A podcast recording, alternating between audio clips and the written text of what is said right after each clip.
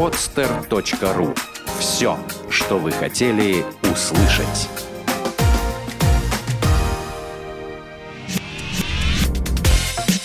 Тренировочный день. От мечты к цели. Авторская программа Виктора Маркина. Здравствуйте, друзья! Меня зовут Виктор Маркин, и вы слушаете новый выпуск программы «Тренировочный день». И сегодня у нас в гостях член сборной России по триатлону и многократный участник соревнований серии Ironman Евгений Никитин. Привет, Женя. Здравствуйте. Витя, дорогие телезрители. Э, рад тебя видеть снова у нас в студии. Э, мы продолжаем беседовать на тему триатлона, так у нас сейчас проходит месяц триатлона в тренировочном дне. И сегодня мы поговорим о плавательном этапе. Сегодняшний выпуск выходит при информационной поддержке портала trilive.ru. Жень, давай тогда сразу по вопросам угу. пройдем, э, как обычно. Ну да. Э, вопрос от Дэнни. Разрешены ли на Гавайях комбинезоны, покрывающие плечи и руки? Угу. Ну, это Денис имеет в виду а, тот самый а, спецюиты, а, которые а, одевают а, спортсмены. Ну, новая тенденция сейчас а, в триатлоне стала, что многие, как видели на Гавайях, одевают а, спецюиты на велоэтап. Вот. Да, Денис меня давно спрашивал этот вопрос, и как раз я сейчас уточнил у своего друга Максима Крята. Он в этом году на Гавайях тоже одевал этот э, спецюит. А, вопрос у многих, по-моему, еще Степа Вахмин мне задавал, как же его одевают в транзитной зоне, а, не теряя при этом драгоценных секунд и так далее. Вот. Максим сказал, что либо его одевают под плавательный спецюит, это легкий гидрокостюм, который одевают спортсмены, когда разрешен, ну, запрещены теплые гидрокостюмы.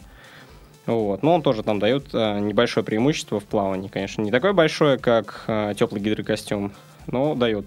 То есть многие его, как Максим мне объяснил, а, скатывают а, этот спецсьюит и а, одевают, ну, то есть одевают сверху спецсьюит а, для плавания, плывут в нем, потом скидывают а, этот спецсьюит а, для плавания и уже остается только одеть рукава и застегнуть, по сути, молнию. Вот. Но этот э, способ, наверное, не так хорош, потому что все равно даже скатанный он будет давать э, небольшой тормоз э, на плавательном этапе и, по сути, снизит э, до нуля преимущество то, которое дает плавательный спецсивит. Поэтому Максим сказал, что он его одевает э, полностью в транзитной зоне э, при помощи волонтеров. То есть он просит волонтеров, которые помогают ему его одеть.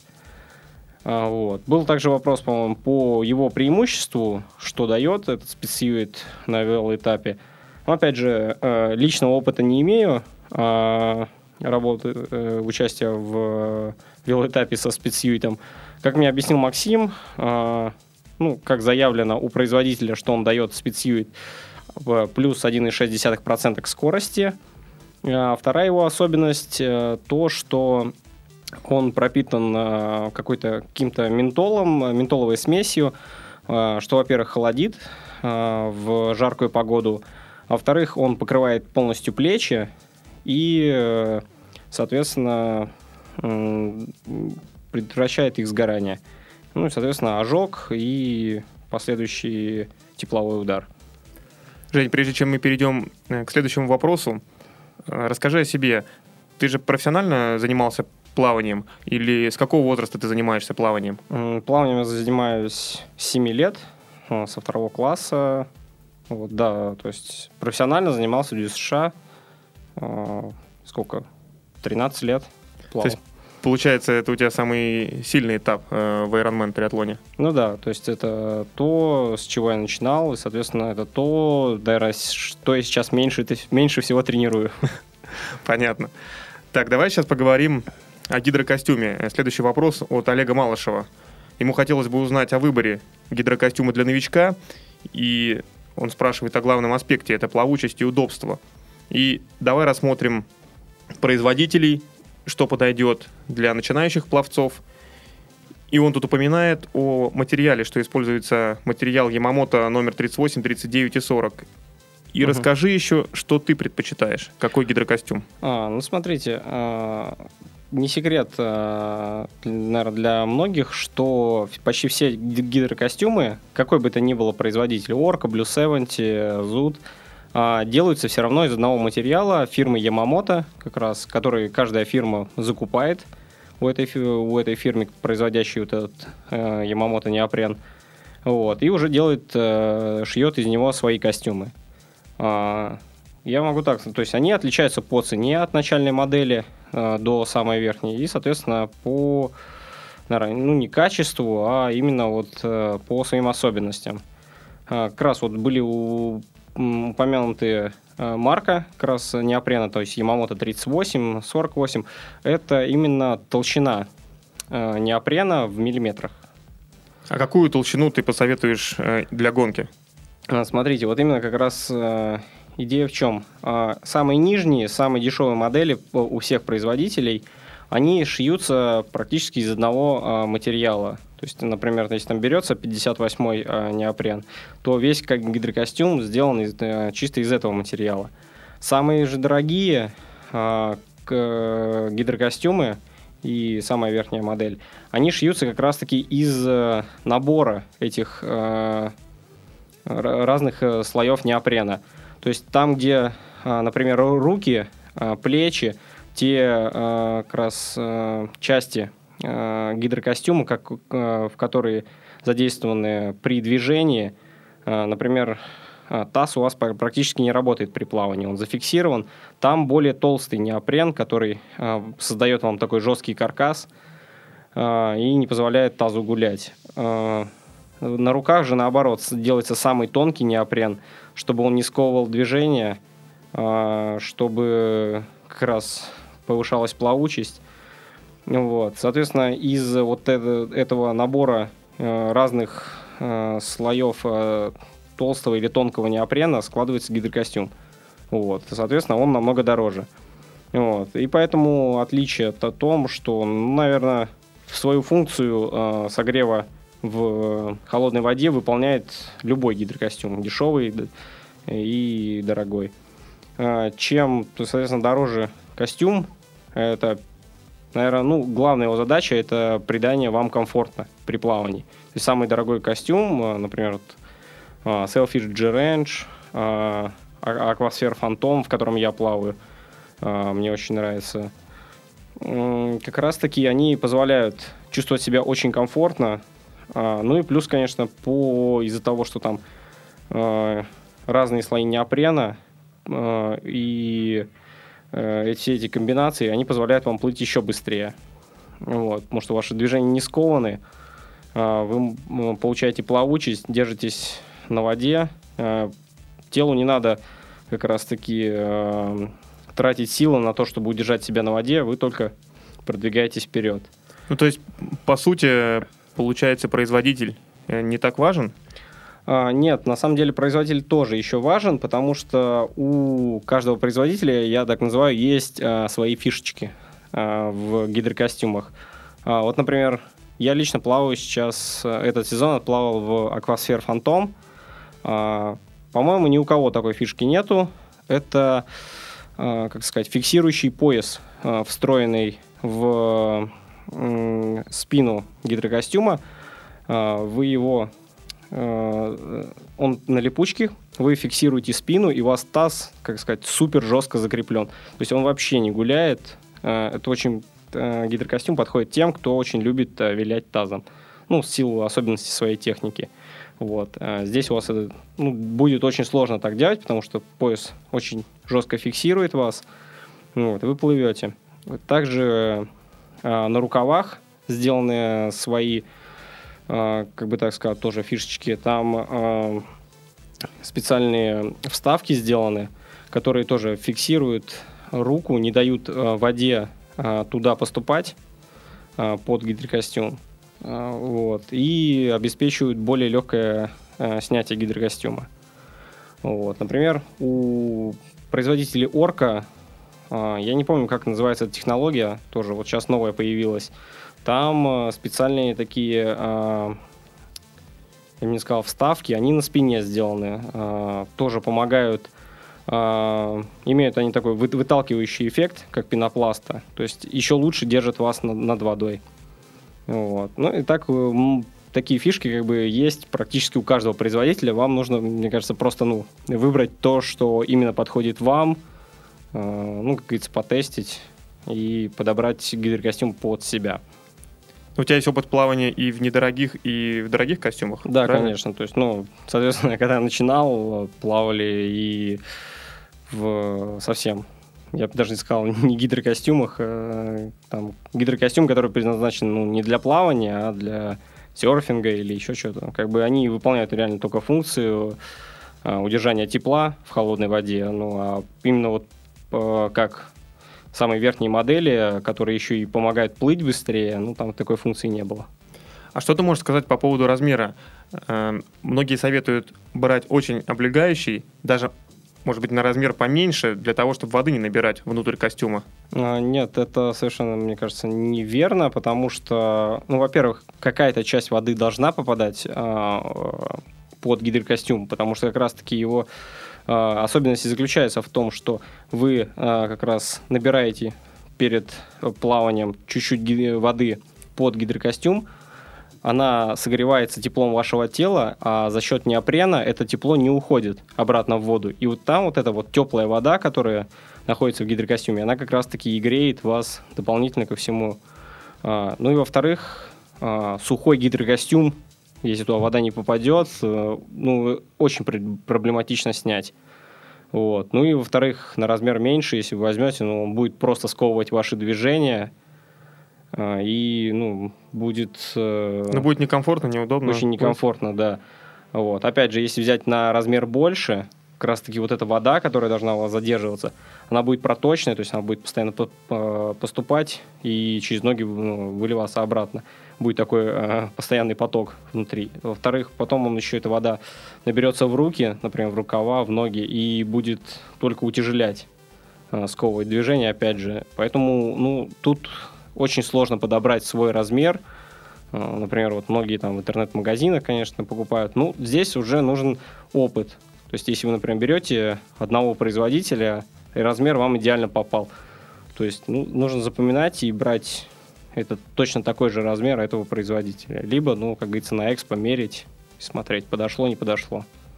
Кстати, по поводу вот выбора размера, я тоже столкнулся с этим, что не стал покупать костюм в интернете, а, уже приехал на старт и купил костюм на экспо. Uh-huh. Попробовал поплавать. Единственное, что я боялся, читал многие отзывы о том, что костюм может первое время душить, что плыть э, в нем тяжело, нужно поплавать какое-то время, ну, расплыться в нем, потому что это совершенно другие чувства, чем ты плывешь э, без гидрокостюма, просто в плавках и уже в гидрокостюме.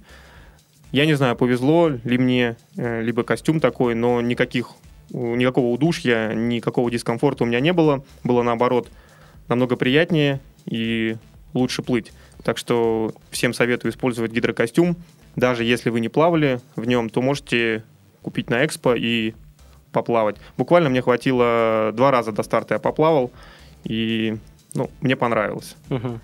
Еще есть костюмы без рукавов и а, ну, такие обрезанные ноги, как можно так сказать. Угу. Что ты скажешь по поводу этих костюмов?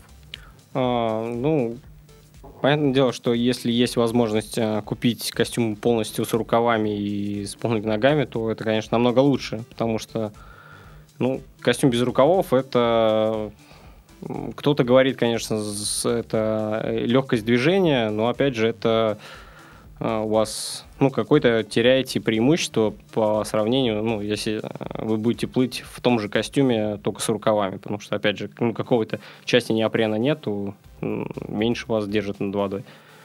Вот. Ну, на самом деле, очень редко кто плавает в таких костюмах, поэтому, ну, это ну, понятно, каждого. поэтому лучше брать э, полностью закрытые гидрокостюмы Конечно. и с руками, и с да. ногами. Кстати, сейчас вспомнил еще один момент по поводу экспо.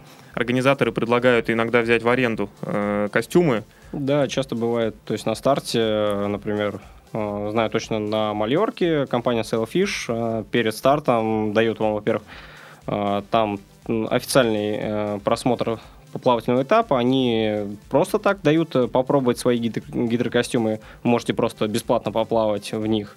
Либо потом на гонку уже там порядка 35 евро, по-моему, стоит арендовать костюм на гонку. Я тебе могу по поводу Франции сказать, э, то, что был недавно. Предлагали в аренду тоже, по-моему, Sailfish. Э, естественно, не топовая модель, какая-то из uh-huh. самых начальных. Э, ты оставляешь залог порядка 250 евро и аренда около 40 или 50 евро в О, день. Да, да, да. И дальше ты можешь, если тебе понравилось, оставить этот гидрокостюм себе, то есть э, не приходить, не, возвращ... не отдавать костюм, не возвращать деньги. Единственный минус в этом, то, что я увидел для себя, что там были гидрокостюмы БУ, э, то есть какие-то люди их одевали, мерили, плавали в них, uh-huh. и они все в зацепах и ну, слегка такие порванные. То есть, опять же, Тут выбор такой, если вы себе оставляете этот костюм, вопрос, а нужен ли вам костюм э, ну, не новый. Угу.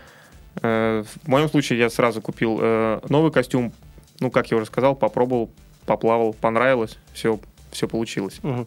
Ну, тоже, на самом деле, мне тоже задают часто вопрос, а вот как костюм, например, БУ? Э, ну, понятное дело, что если там костюму 5-6 лет, то да, тогда уже, наверное, какие-то, ну, нужно задуматься, стоит ли его брать, э, либо какая э, разница в цене там его и там купить э, новый. Вот. Если вы там совсем новичок, его там, не знаю, предлагать за 3-4 тысячи БУ костюм, ну, да, конечно, там, купите. Вот. А, ну, на самом деле, год-два костюму, и вот эти, на самом деле, многие вот эти боятся вот этих зацепов. Э, элементарно вам скажу, ребят, э, стоит неопреновый клей 4 евро или 4-5 евро на экспо. Вот, и эти зацепы удаляются ну, за 10 минут с помощью этого клея. Да, а можно еще предотвратить причину этих зацепов, это купить перчатки и одевать костюм в перчатках. Ну, на самом деле, не знаю, как это предотвратить, э, потому что очень часто зацепы бывают, например, те, кто плавают в например, в том же бассейне э, часто делают, когда поворот сальто, э, эти э, такие эти растяжки появляются при повороте на спине в основном. Вот. Но я говорю, опять же, их не стоит бояться, они удаляются очень легко. Угу. И, по сути, ну, не, не несут большой функциональной потери э, гидрокостюма. Угу. Понятно. Давай перейдем к следующему вопросу. Человек хочет узнать все о тренировках на открытой воде как привыкнуть э, к волнам, как не тонуть, э, есть ли какие-то специальные упражнения, сколько плавать на сборах в бассейне, сколько на открытой воде. Ну, на следующий вопрос мы уже ответили, в гидрокостюме или без. Угу. Давай по порядку. Э, как привыкнуть к волнам? А, ну, как сказать, привыкнуть к волнам можно только плавая волны. То есть плавая их много раз, э, то есть проводить тренировки э, в схожих условиях, какие будут на старте, плавать в тех же волнах. Э, ну, какие-то упражнения, я даже не знаю, специальные на открытой воде, мне кажется. Ну, это, то есть, плавание с подъемом головы, это, наверное, единственное, э, единственное упражнение, которое эффективно помогает. Его можно делать как в бассейне, так и в открытой воде. Вот. В открытой воде стоит плавать мне кажется, вот если вот на сборах, ну, процентов 30 от 20-30% э, от общего плавательного объема, потому что, ну, я же не понимаю, какой, какие у вас сборы, то есть это чисто плавательные сборы или это именно сборы под триатлон, где вы там ну, три раза в неделю плаваете, соответственно, нужно плавать два раза в бассейне, один раз а, а, по открытой воде, потому что все равно общий объем а, все триатлеты набирают в бассейне. А на открытой воде именно уже отрабатывается э, э, умение ориентироваться по буйкам, э, чувство как раз-таки ну, уходит чувство страха, чтобы как раз научиться не бояться открытой воды. Вот. И какие-то объемы, ну, большие объемы все равно ну, на открытой воде вы не проведете. Потому что, ну, не знаю, я в свою за тренировку больше трех километров, наверное, по открытой воде ну, никогда не проплываю, потому что ну, сложно очень. Угу. По поводу объемов. Давай возьмем новичка, который, который должен тренироваться во всех трех видах. То есть uh-huh. не, не, не берем человека, который сильный, например, в одном э, виде, и он его тренирует меньше. А возьмем человека, которому нужно тренировать и плавание, велосипед и бег. Соответственно, выделим на плавание три тренировки в неделю. Э, сколько по времени ему нужно плавать для того, чтобы пройти полный, возьмем полный этап Ironman, как ты считаешь? Ну, во-первых, а, наверное, ну, давай возьмем тоже где-то за полгода, например, ему нужно подготовиться. Ну, полгода чуть побольше. А, я думаю, что в начале, то есть э, объем э, по времени это час. То есть каждая тренировка должна длиться час. Ну, там, может, 50 минут в начале, потом увеличить до часа. Вот, соответственно, ну, где-то 2, 2,5-3 он должен проплывать за тренировку, э, человек, чтобы ну, как раз подготовиться к Ironman, к плавательному этапу, чтобы пройти его, потерять на этом, наверное, меньше всего сил. Но опять же, тут уже еще аспект техники влияет. То есть э, хорошо поработать с тренером, чтобы он посмотрел за техникой, потому что, ну, вот, э, как показывает опыт, плавательный этап для всех новичков, практически те, кто там возрастные как раз спортсмены, там за 30, которым, которые только приходят учатся плавать, это ну, главный такой э, аспект, который останавливает их э, плавательный, именно плавательный этап. Ну смотри, э, берем две, э, три тренировки понедельник, среда, например, пятница, что человек должен выполнять в понедельник, что в среду, что в пятницу. К примеру, в пятницу он должен просто от бортика к бортику плавать нарабатывать объем, там проплывать э, 2-3, там больше километров. Понедельник техника, как распределить? А, ну, я бы распределил, наверное, а, понедельник объем, в среду делать какие-то а, скоростные работы. Ну, опять же, то есть это и уже берем человека, который умеет плавать, то есть уже какая-то плавательная база у него есть. То есть это не мы его не учим плавать. То есть там для поначалу упражнения, учим дышать в воду и вот это дело. Вот. А в среду нужно поделать э, скоростные какие-то отрезки для, ну, как это называется, пробить скорость, э, чтобы э, прогрессировать. Вот. Ну и, в, получается, в пятницу или в субботу, то есть третья тренировка, опять же, объем. А, постепенно, то есть если это, например, скоростной блок, а, то есть когда мы а, цикл, цикл тренировок, когда мы работаем над повышением скорости, то, например, убираем Э, среду оставляем объемный день, а понедельник и субботу мы добавляем скорость. Вот. Ну и уже когда выводим э, человека к Ironman, у него почти все три тренировки остаются на объем. Э, соответственно, объем еще снижается. К, с, чем ближе старт, тем больше объем мы снижаем. Вот. И вот эти отрезки, которые идут скоростные, они, ну, наверное, появляются в каждой тренировке, но с очень маленьким, э, как сказать, маленькой долей этой тренировки. То есть там процентов 20 э, будут только вот эти отрезки скоростные. То есть э, чтобы скорость поддерживать, но уже не увеличивать. Угу. Вот. Жень, как ты считаешь, и вообще сможешь ли ты ответить на этот вопрос? Сколько, какой объем э, нужно наплавать, ты можешь взять за месяц или за полгода, для того, чтобы проплыть 4 километра? Возьмем, к примеру, проплыть 4 километра не так быстро, там час 10, час 15, ну, может быть, час 20. Вот примерно, чтобы уложиться в это время. Так, э, ну, опять же, совершенно новичок. Э, берем человека, который уже умеет плавать, угу. э, который до этого прошел, э, предположим, половинку. Угу. Ну, как раз-таки получается 7 километров в неделю, 7-8 километров в неделю он должен наплывать. Э, и опять же, чтобы, ну, до, доплыть он сможет, э, но, опять же, у многих э, есть страх, например, открытой воды. Если есть так, он такой присутствует, то э, где-то, не знаю, месяца за два, как раз, э, если это брать человек, который начинает готовиться зимой, как раз к лету, э, делать одну тренировку, например, выходные на открытой воде, чтобы этот страх потихоньку э, убрать и на э, самом Ironman его не было. Ну, это, кстати, к вопросу Натальи Засыпкиной, которая спрашивает, сколько километров нужно наплавать, чтобы перед Ironman не чувствовать паники на старте. И, заметь, она говорит не про страх, а именно про панику. Угу. То есть...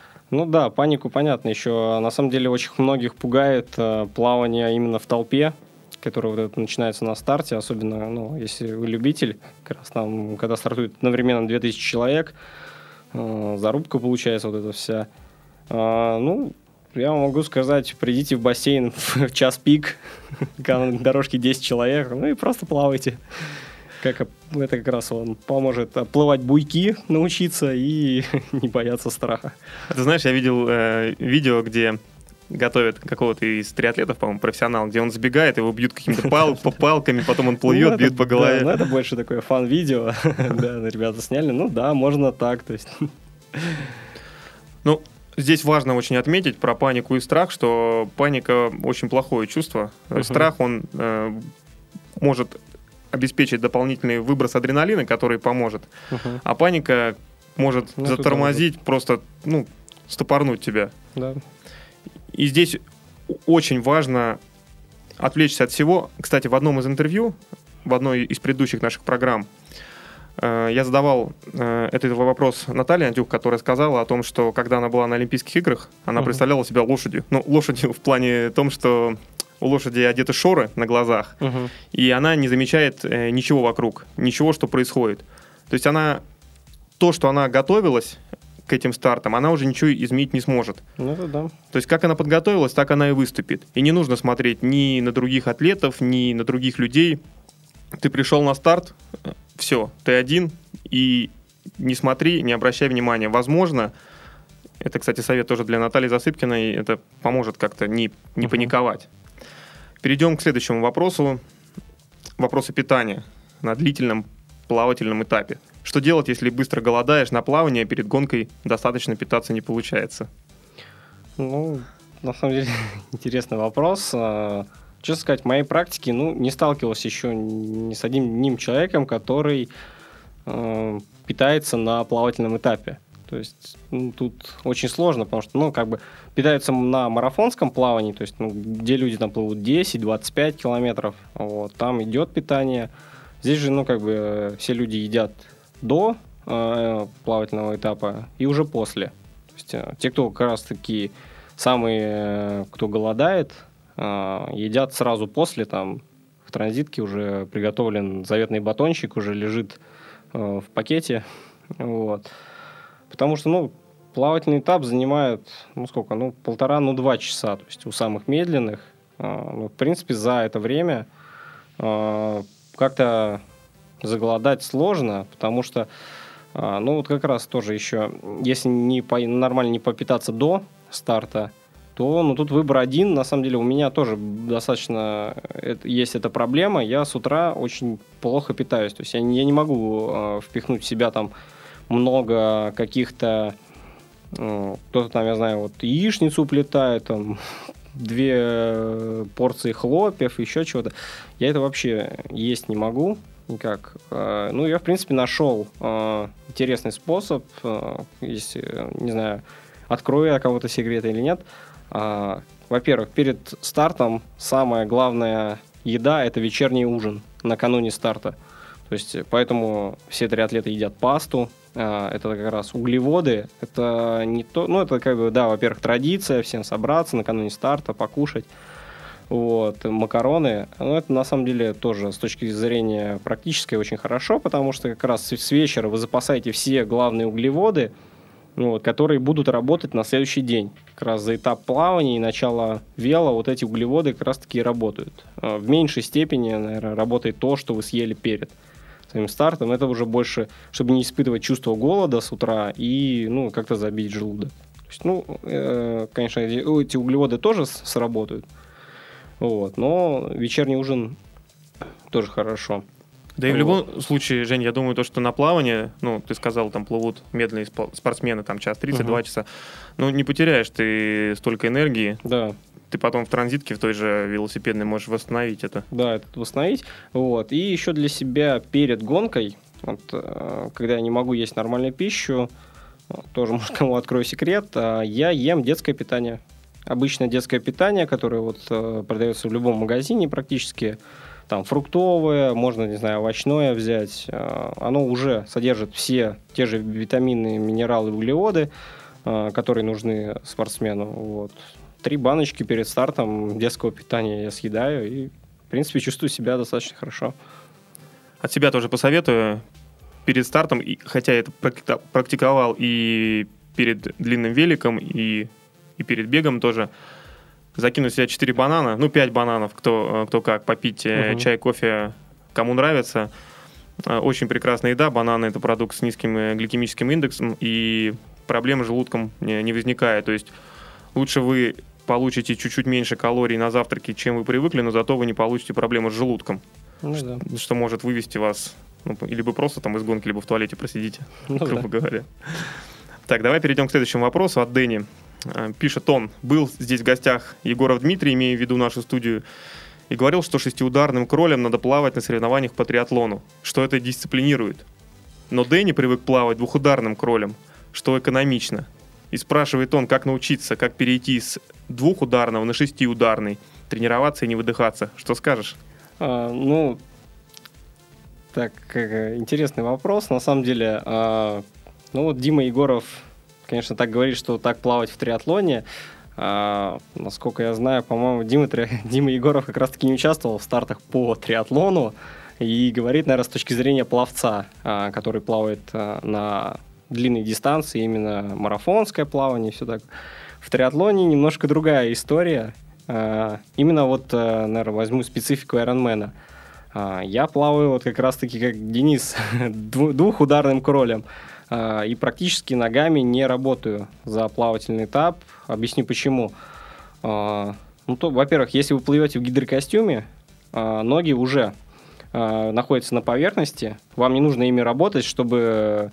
Обычно работают, чтобы ноги не, не тонули и не создавали дополнительные сопротивления при плавании. Ну, плюс какое-то, да, продвижение они дают. Но на гонке, где плавание занимает, не знаю, там, сколько получается, 20% э, общего, от общего времени, э, работа ногами, ну, не знаю, ну, 30 секунд, наверное, в моем случае добавит мне на плавательном этапе, нежели то, как я плаваю. Вот. А энергии я потрачу, наверное, поболее а, за то, что буду работать ногами. И, ну, это вообще, на самом деле, у всех триатлетов, ну, не, не буду говорить у всех, у большинства, например, всех э, моих знакомых, кого я знаю, а, ноги практически не работают. То есть они идут как баланс. Ну, конечно, не совсем я их выключаю. То есть, ну, удара 2-3 получается за грибок у меня. То есть, ну, не за грибок, за фазу. То есть, э, грибок правый, гриб- грибок левый. То есть, 2-3 удара получается. Вот. Тело за счет гидрокостюма, ну и про... Ну, то есть, соответственно, когда плывешь без гидрокостюма, может, ну, четвертый, там, пятый вы- вылезает. Потому что все-таки поддержки гидрокостюма нету, ногами как-то надо э, создавать э, э, волнение, чтобы они оставались на поверхности.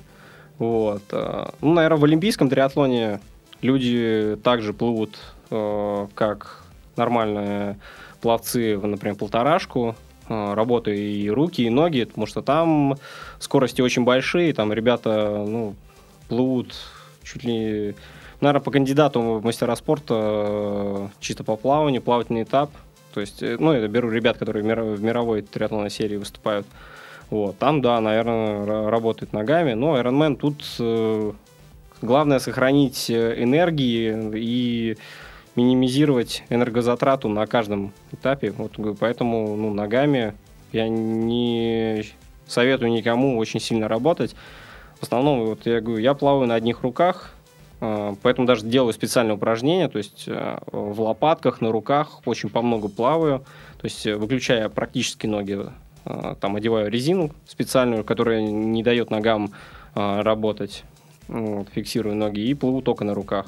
Мгм. Вот, потому что как раз плавательный этап, ну, вам час надо проплыть на руках, и практически дальше у вас руки не работают. Дальше только вот сколько, 8-9 часов вы работаете одними ногами. Вот. Поэтому, ну, руки надо подкачать, только чтобы вот этот час проплыть на них. Вот. И если вы добавите ноги, я говорю, ну, много вы от этого не выиграете, а энергии можете потерять очень много. То есть э, дадим твой, твой совет Дэнни, чтобы Да. он не, не волновался, не Денис, переживал. да, не волновайся, гла- главное плавать экономично. В Ironman Да, привык двух- двухударным, плавает двухударным. Не Да. нужно переходить на шестиударный.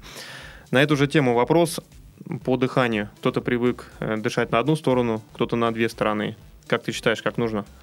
А здесь, опять же, я конкретно ничего не посоветую, потому что я плаваю на одну сторону.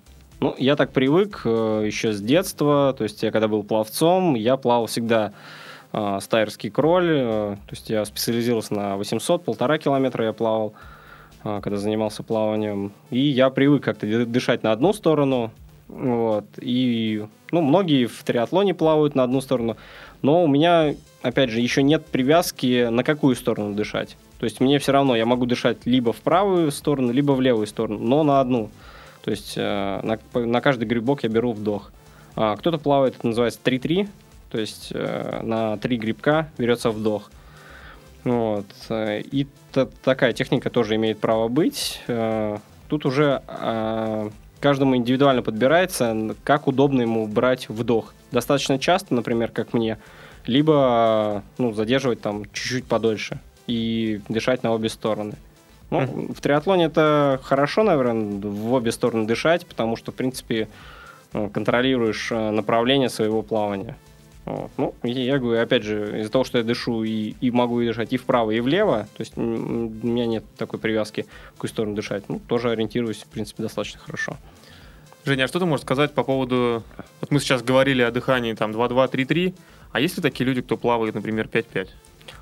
Mm, ну, в триатлоне я таких не встречал, потому что, ну, это очень надолго надо задерживать дыхание. Ну, а в плавании, например, ну, да, посмотрите спринтеров, а, они за 50 метров могут взять один вдох. Там, то есть там 9-9 получается, mm-hmm. там 7-7 плывут э, люди. То есть чем меньше дистанция, тем э, э, в плавании как раз-таки вот это э, взять вдох, это, ну, потеря, там, не знаю, пол, там, ну, может, чуть меньше секунды. Вот, каждый вдох, потому что вы э, уходите из комфортной, ну, как сказать, обтекаемой позиции, а, как это называется, сбро- сбрасываете волну. То есть вы плывете, плывете на волне, потом вы взяли вдох, сбросили. Опять надо подниматься, то есть менять технику. Поэтому спринтера вот, очень задерживают дыхание по полной и плывут вот сколько могут. Вот. Ну, если посмотрите, например, тот же стайерский кроль, ну, там, конечно, никто не плавает 5-5, то есть, ну, там 3-3 максимум. Угу. Сейчас перейдем к блоку вопросов от Антона Петракова. На несколько вопросов ты уже ответил uh-huh. предыдущих. И вопрос следующий. Какие компьютеры лучше использовать на дистанции, чтобы они не промокали на водном этапе? Кстати, актуальный вопрос, потому что вот мой Polar э, потек через какое-то время, и, соответственно, он не все цифры показывает. Угу. Ну, опять же, это такой специфический вопрос, потому что, ну, если на, на устройстве написано waterproof, водонепроницаемый, значит, ну, по идее, оно должно быть таким. Вот. Но зачастую люди сейчас в триатлоне используют, ну, в основном гармины. То есть э, гармин это как такой флагман идет, не знаю, почти все сейчас э, триатлеты используют его. Ну, наверное, потому что они создали э, линейку, наверное, одни из первых э, Garmin Forerunner 305, 310, сейчас э, 910 вышел. Вот. Это именно первый, наверное, в мире э, устройство, именно такой гаджет, э, который соединяет в себе все э, ну, для триатлона все три вида спорта. То есть вы плывете, переключаете вид, э, едете, он уже там совершенно другие велонастройки. Э, на беге, опять же, переключаете режим, и на том же устройстве вам показываются все беговые настройки. Вот, э, соответственно, ну, я на самом деле на плавание никогда не одеваю э, часов, ну, вообще никаких гаджетов. Ну, во-первых, мне они мешают только плыть. Вот. Э, ну, единственный их плюс то есть, э, как я понимаю, для чего это одевают многие, э, чтобы знать свое общее время. То есть мне, в принципе, не принципиально видеть на плавании там в конце, ну, когда я приплыл, за сколько я проплыл. В принципе, очень часто висят, висит табло электронное, ну, на которое можно посмотреть, как ты идешь. Вот. Ну, в данном случае Антон имеет в виду именно этап э, триатлона. То есть... Ну да. Соответственно, я даже не знаю, вот э, если написано waterproof, ну, по идее, он должен быть неводонепроницаемым, непротекаемым. Uh-huh. Если же протек, ну, тут надо обращаться к производителю и задавать вопросы, почему. Uh-huh. А ты не знаешь, э, чем отличается вот э, линейка Garmin Forerunner по, по серии? То есть самая недорогая, сейчас какая? 900 какая? А, ну, 910 это получается сейчас самая топовая. Угу. А, ну, 305 уже, наверное, снят с продажи. Это вот самый первый а, Garmin, который сочетал а, несколько видов спорта. Вот. У меня 310 а, ну, разница между 310 и 910 а, их на самом деле немного. Во-первых, 910, то есть как более новая модель, она чуть э, поменьше, то есть, ну, покомпактнее. Э, удобно, например, носить в обычной жизни. То есть, ну, 910, ой, 310 они так, ну, немножко смешно выглядят, они такие достаточно массивные. То есть, ну, и в обычной жизни, ну, можно, конечно, носить, но вот, они выделяются, не похожи на обычные часы. Угу. 910 спасают. Вот. и главная функция, наверное, которой они отличаются, это что на плавательном этапе 910 а, а, показывает правильный, а, как сказать, курс, то есть правильный километраж на плавании. Если вы поплывете с 910, ой, с 310 гармином, одев его на руку, вы сразу же увидите, что он неправильно, ну как сказать, проплывете 200 метров, а он покажет вам, что вы уже проплыли, например, 380. Это происходит из-за того, что когда у вас гармин одет на руке, он считает расстояние и вперед, когда вы делаете грибок, и назад. То есть для него это вы плывете и туда на, вперед, и назад. Соответственно, он по, в два раза дольше, ну, большее расстояние вам показывает. Вот. В 910, соответственно, этой функции нет.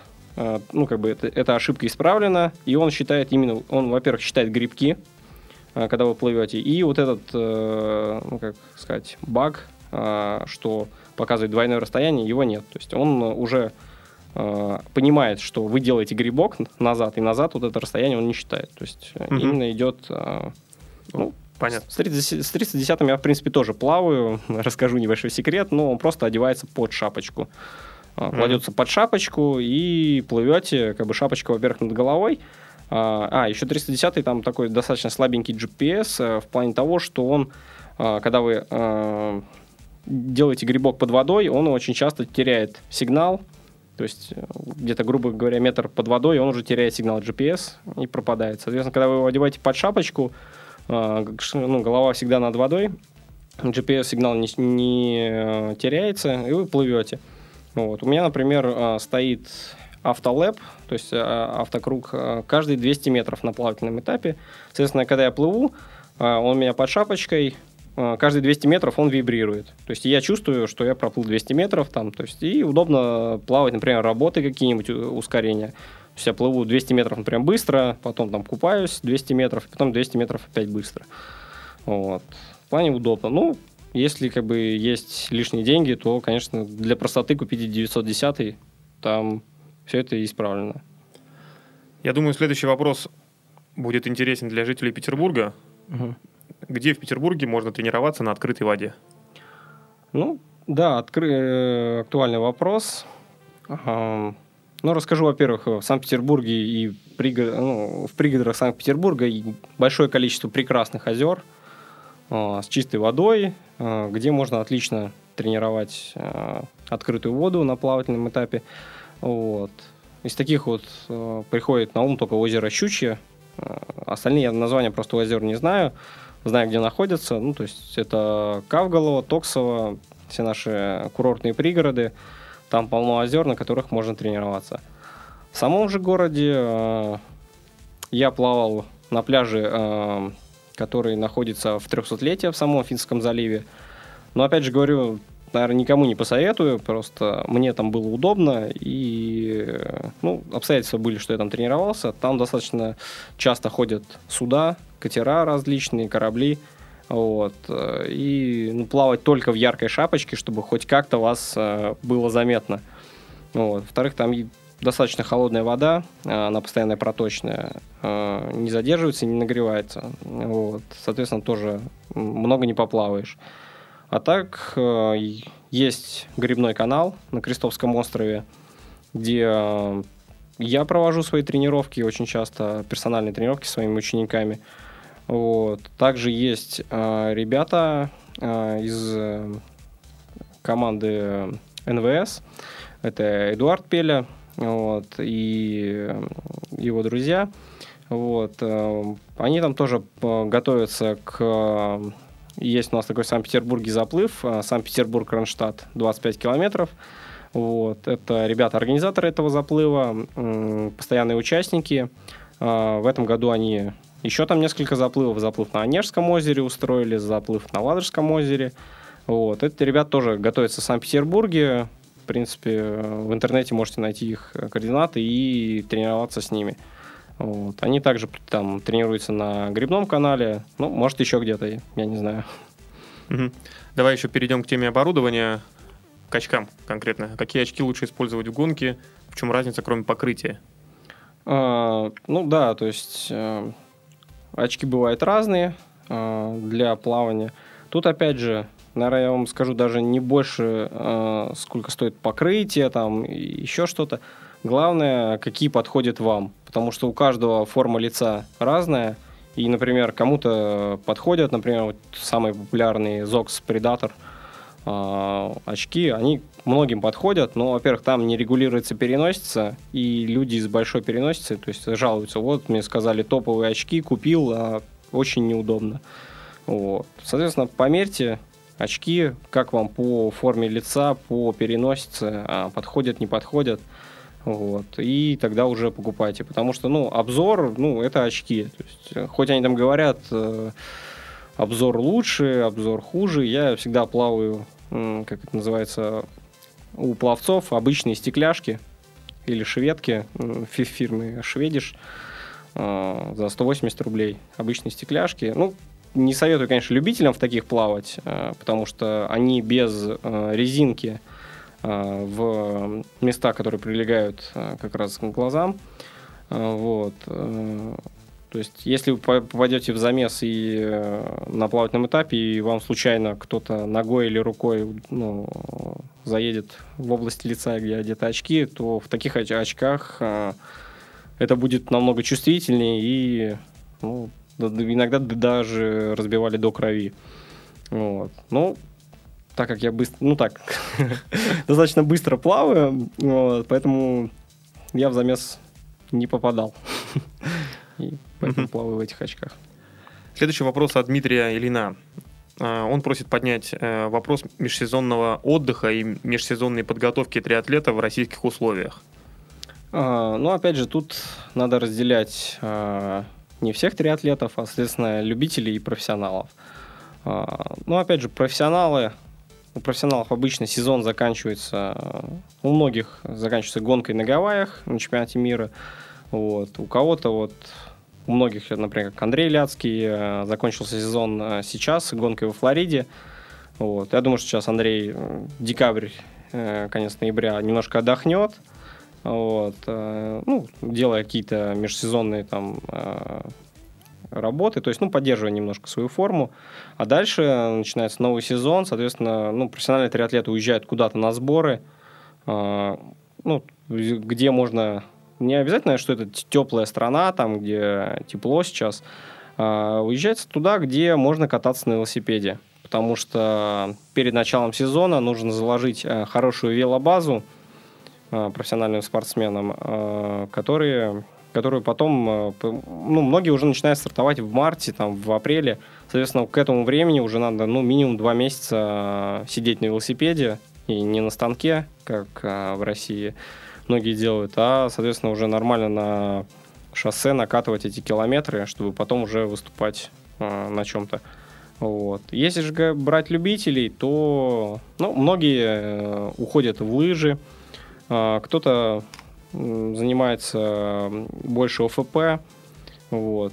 Ну, в межсезонье скажу так, нужно работать над э, своими слабыми качествами. То есть, если у вас проблемы с плаванием, то самое время пойти к тренеру – Э, который там вам за месяц, за два улучшит технику, поставит, вот. Э, делать специальный ОФП на плавательный, ну, именно плавательное, то есть там э, есть комплекс упражнений на руки, на ноги, вот, который поможет вам спрогрессировать. Вот. Ну, лыжи, конечно, тоже очень хорошо, они тоже закладывают большую базу выносливости. Во-вторых, на лыжах работают похожие мышцы, те, что и работают на велосипеде. Соответственно, тоже многие готовятся постепенно к велосипедному этапу. Вот. Ну, я лично также, вот, например, зимой планирую провести несколько сборов, а, в том числе, наверное, на новогодние праздники в Финляндии пока планируется провести сбор, а, который направлен именно вот на поднятие общей физической подготовки – там будут, то есть мы будем работать в зале с моими учениками. будет отрабатываться техника плавания в бассейне, именно вот э, как раз исправление ошибок. Вот. Ну и кроссы, там, поддерживающие такие.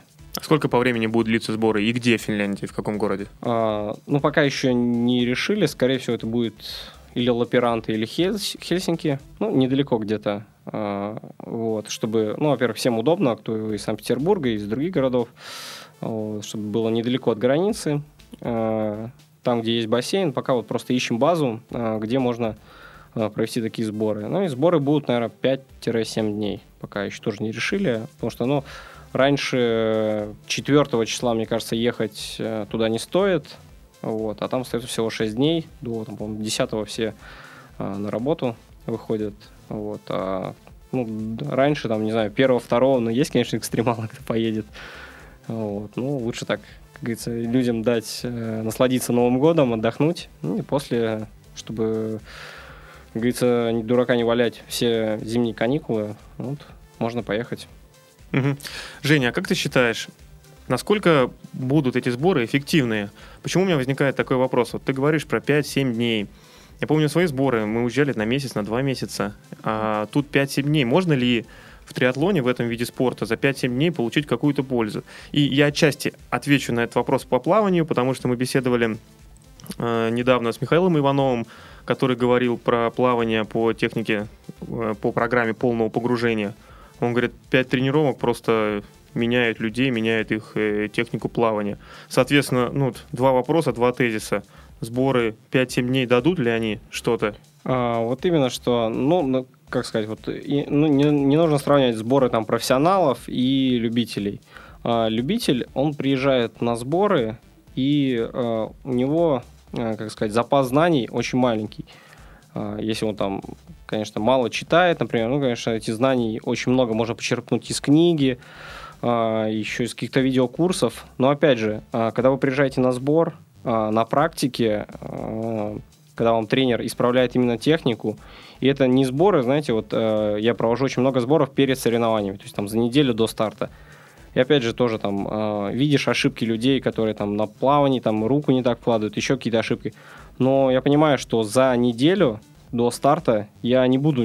Я, я, конечно, говорю про эти ошибки, но обычно я про эти ошибки говорю после старта. То есть я, да, хорошо, вот молодец, все плывешь, а после старта, когда вот человек уже выступил, говорю, вот такая-то, такая-то ошибка. Потому что даже если я ему скажу не пробовать ничего менять, ну, у многих очень заложено, что они перед стартом начинают там исправлять технику, вот я им сказал, вот ты здесь неправильно руку вкладываешь. Вот он все равно, он даже на старте будет вкладывать, э, делать акцент на это и, не знаю, потеряет в другом, именно, вот говорю, перед стартом не- нельзя делать ничего нового. Ну, что наработали, на том мы выступаем после, вот, и как раз таки вот чем полезны такие сборы, которые не подводят тебя ни к старту, ни к чему. Ты просто приезжаешь, э, там тренер постоянно следит за тобой, э, ставит э, технику плавания, например, вот если ну, относится к плаванию. Вот. э, и реально там за 5-6 тренировок человек исправляет там 5-6 своих каких-то ошибок, и потом дальше уже при- э, приезжает домой, он начал, то есть, ну, тот, из-за того, что ты поменял технику, за 5 дней, конечно, у него прогресса там в плавании не будет. Хотя у многих есть такой аспект, что ну, буквально две ошибки исправляешь, человек там, ну, 5-6 секунд сотни сразу скидывает. Вот. Многие тоже э, явного прогресса на сборах нету. То есть, ну, ты показал, он вроде плыть правильнее стал. Но потом проходит месяц, он плавает с новой техникой. Соответственно, ему плавать уже легче, какие-то там моменты. И прогресс наступает где-то через месяц после, после этих сборов. И вот мне часто звонили после сборов и говорят, вот на сборах не почувствовал, вот, говорит, через месяц, вот оно, говорит, сразу там прогресс такой пошел, вот, Мгм. нарабатывается. Еще по поводу тренировок. Есть ли у тебя мнение, и сталкивался ли ты вот с системой, которую я озвучил, э, полного погружения? Что ты о ней думаешь? А, Total Immersion, да, я с ней сталкивался в плане того, что а, саму методику я как бы не изучал. Единственное, я вижу, а, как сказать, прогресс. А, Я вижу, а, вот у меня ученик один как раз целенаправленно занимался с тренером, сертифицированным в Москве по Total Immersion. Вот. Ну, у меня не было возможности с ним заниматься персонально, то есть ну, в бассейне.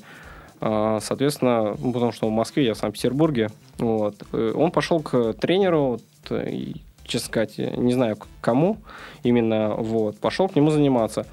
Вот. Ну и прогресс я увидел сразу. Сейчас э, я бы не сказал, что он плыть стал быстрее намного, но он стал плыть очень экономично. То есть э, как раз он прогресса э, в скорости не добавил, зато добавил прогресс в плане того, что он за плавательный этап очень мало сил теряет. Вот. И как раз мы с ними решили, что за плавательный этап э, там, пытаться сделать так, чтобы он там проплыл на 5 минут быстрее, плавательный этап, например, в Ironman, э, мы потратим с ним намного больше э, времени, его силы, энергии, э, нежели э, сделать тот же прогресс э, с э, прикладыванием тех же усилий и э, того же времени, например, в велосипеде, но он спрогрессирует на полчаса. То есть 5 минут и полчаса. Ну да. Вот. Так что я говорю, плыви на плавание э, с наименьшей потерей, а работать будем над двумя другими видами. Ты как раз научился плавать очень экономично, и ну, для тебя это самый лучший вариант.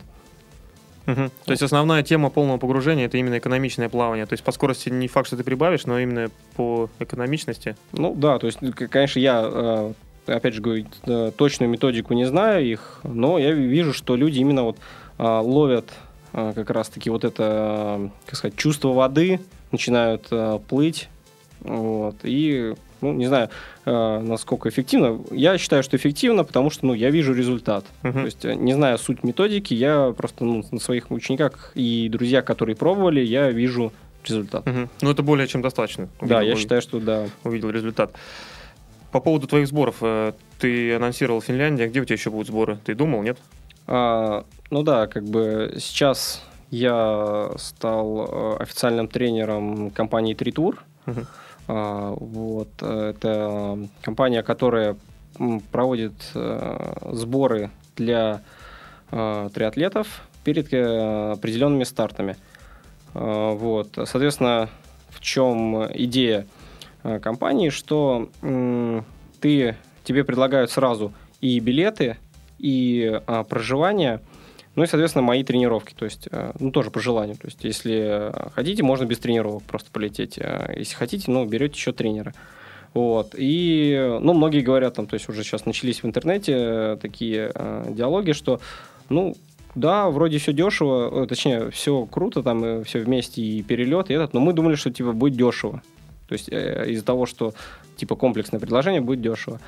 А, может быть, э, конечно, можно найти и билеты дешевле, чем, а, например, в компании Тритур, но главная фишка в том, что а, за вот это предложение комплексное вам вначале нужно заплатить, э, по-моему, всего 20 или 30 процентов общей суммы. То есть вам не надо в сентябре покупать там за 30 тысяч билеты и еще бронировать э, сразу платя 20 тысяч, там, не знаю, за апартаменты. То есть сразу 50 тысяч выкладывать.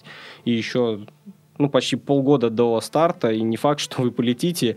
А, то есть какие-то, ну, всегда бывают жизненные обстоятельства, ну, не смогли. Так у вас 50 тысяч сразу прогорает. А так вы заплатили 30% от этой суммы, вот, как бы забронировали свое место, и там буквально, по-моему, за неделю, за две а, оплачиваете уже полную сумму. То есть если вы не полетели м- по каким-то обстоятельствам, ну, вы теряете там 30% всего лишь. Mm-hmm. Вот. Соответственно, так как я стал официальным тренером этой компании, вот. У меня сборы будут на Малерке, в Абу-Даби, Uh, ну, соответственно, перед uh, стартами в, в этих месяцах. То есть в Абу-Даби это в марте, uh, в мае на Малерке, точно еще пе- перед Босфором, перед проплывом, перед Копенгагеном.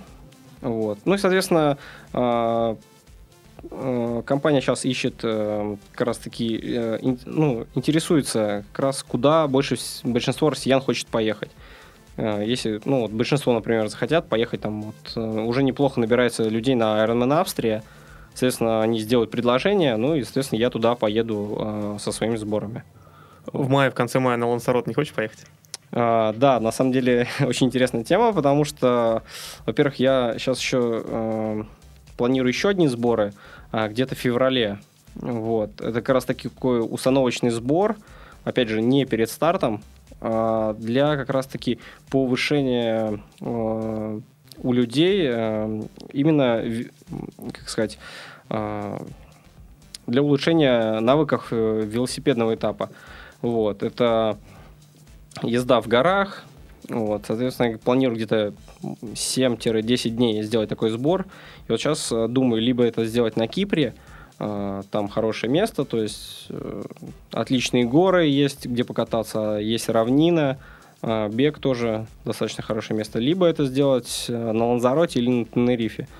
Вот. Ну и сам я еще даже думаю поехать на все-таки Ironman Ланзарота, соответственно, если я туда поеду, ну, конечно, да, приезжайте на сборы, я там буду заранее, потому что, ну, я всегда на старт приезжаю там за неделю, за две. Ну, да, кто хочет, может приезжать.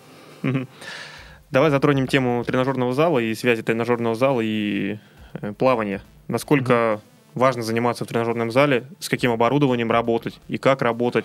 Кстати, э, по поводу оборудования. Скажу, вот я это почувствовал на себе, так как я плаванием стал относительно недавно заниматься, еще и года нет. Э, в свое время уделял много, достаточно много времени тренажерному залу, тренировал плечи, uh-huh. жал штангу из-за головы и очень сильно э, закрепостил себе мышцы именно по ротации плеча. Сейчас достаточно сложно их разрабатывать. То есть приходится постоянно тянуться, уделять очень много этому времени. Соответственно, мне кажется, что это упражнение, ну, на меня, да, не очень хорошо повлияло.